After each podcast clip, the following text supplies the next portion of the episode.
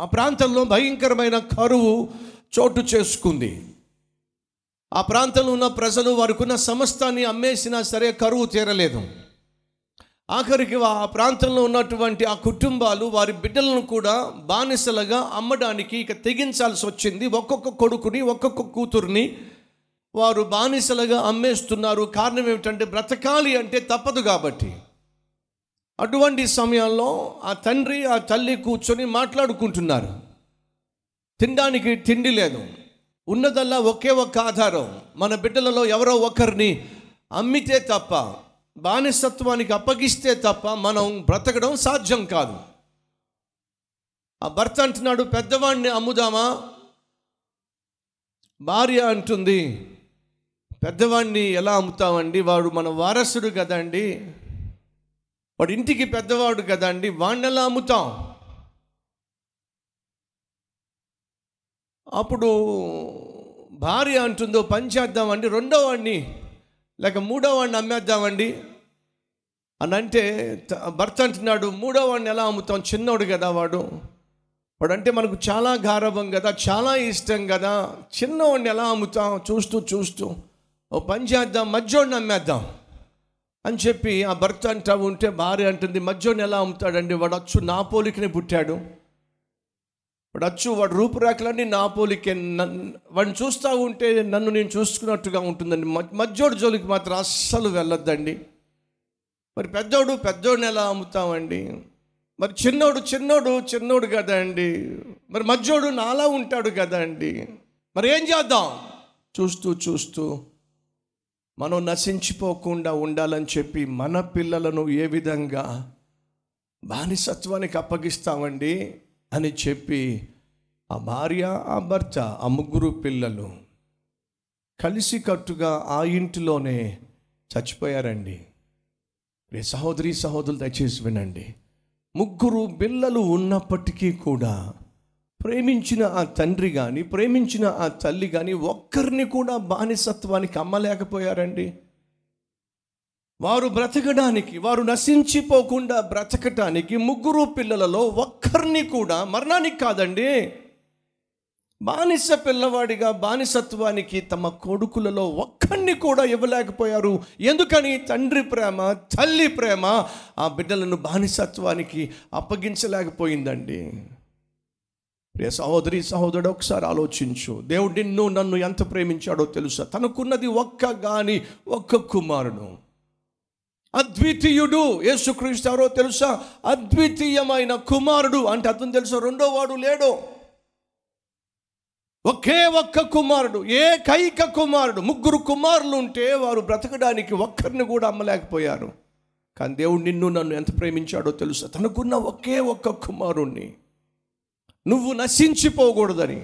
నువ్వు నరకానికి వెళ్ళకూడదని. నువ్వు శాశ్వతమైన మరణాన్ని కొని తెచ్చుకోకూడదని. ఆ దేవుడిని ఎంతో ప్రేమించి తన కుమారుడైన యేసుక్రీస్తును నీ కోసం నా కోసం ఈ లోకానికి పంపించిన కారణం తెలుసా? నిన్ను బ్రతికించాలని. ఎలా? తనను మరణానికి అప్పగించి. నిన్ను రక్షించాలని. ఎలా? తన కుమారుణ్ణి సిలువకు అప్పగించి. నిన్ను పరలోకానికి చేర్చాలని ఎలా? తన కుమారునికి శిక్ష విధించి. ఏ తండ్రి చేయగలడండి? ఒకసారి ఆలోచించు నీకంటూ ఒకరు లేక ఇద్దరు లేక ముగ్గురు లేక నలుగురు లేక ఐదుగురు పిల్లలు ఉంటే వారిలో ఒక్కరినన్నా నువ్వు ఇవ్వగలవా? మీ తోబుట్టుకి ఎవరికైనా పిల్లలు లేకపోతే కనీసం నీ బిడ్డలలో ఒక బిడ్డనైనా అడాప్షన్ కన్నా ఇవ్వగలవా? పెంచుకోవడానికన్నా ఇవ్వగలవా? ఏ తల్లి ఒప్పుకుంటుందండి. నలుగురు పిల్లలు ఉన్నప్పటికీ కూడా ఒక్కరిని పెంచుకోవడానికైనా కళ్ళ ముందు కనిపిస్తాడు కదా. అయినప్పటికీ నా కొడుకుని నా సహోదరికి ఎలా ఇవ్వగలను?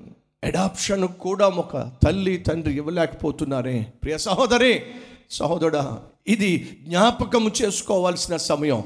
ఏమి జ్ఞాపకం చేసుకోవాలి? తండ్రి అయిన దేవుడు మనల్ని ఎంత ప్రేమించాడో జ్ఞాపకం చేసుకొని ఆయన్ని స్తుతించాల్సినటువంటి సమయం.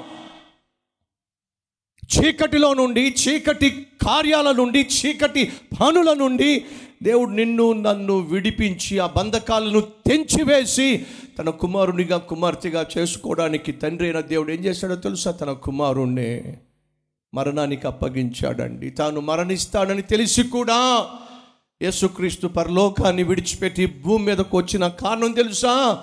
నిన్ను అంతగా ప్రేమించాడండి. ప్రేమించి తన ప్రాణాన్నే నీకోసం దారపోసిన యేసుక్రీస్తును స్థుతించాలి స్థుతించే సమయం ఇది.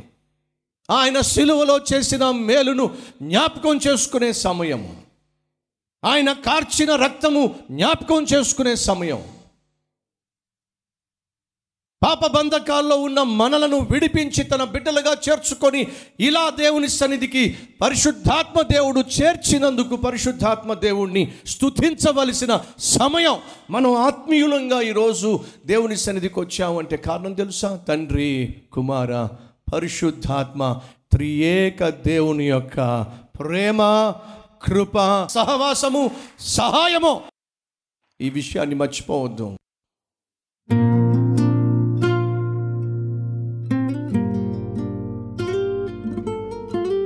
ఏసయ్యా నీకు స్తోత్రాలు. పరిశుద్ధాత్ముడా నీకు మహిమ.